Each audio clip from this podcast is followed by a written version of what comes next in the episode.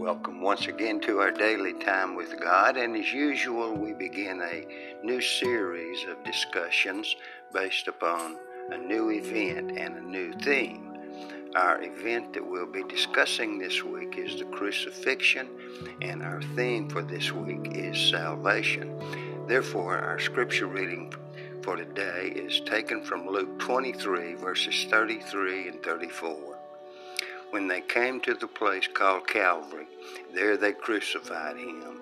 Then Jesus said, Father, forgive them, for they do not know what they do. Red never saw the bullet coming. Death was so quick that he probably never felt it. As the bullet penetrated the back of his head, Red's blood flowed out and began to blend with Wayne's. For a second, the two men stood locked in an embrace of blood and death.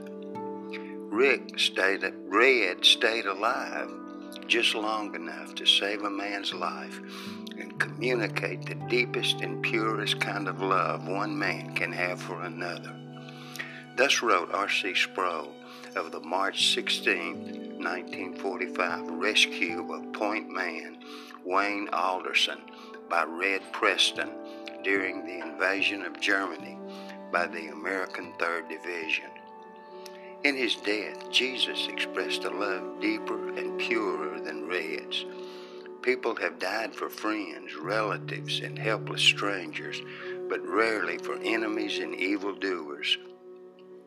In dying for the latter, Jesus did the unexpected.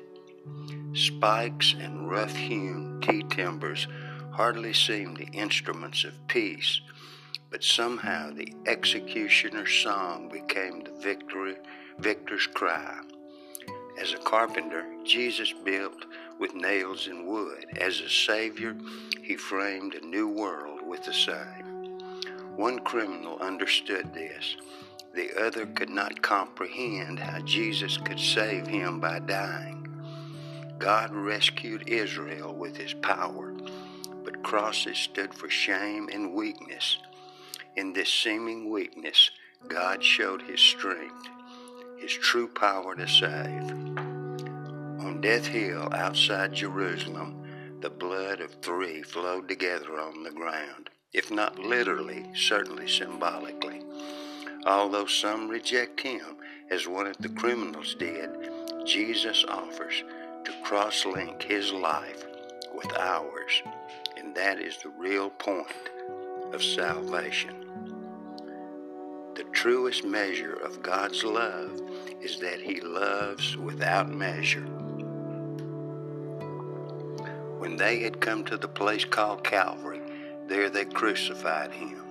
Then Jesus said, Father, forgive them, for they do not know what they do. Luke 23, 33, and 34. Thanks for taking a listen. Be encouraged and blessed. And don't forget to rejoice in one more day that our loving and gracious God has given you.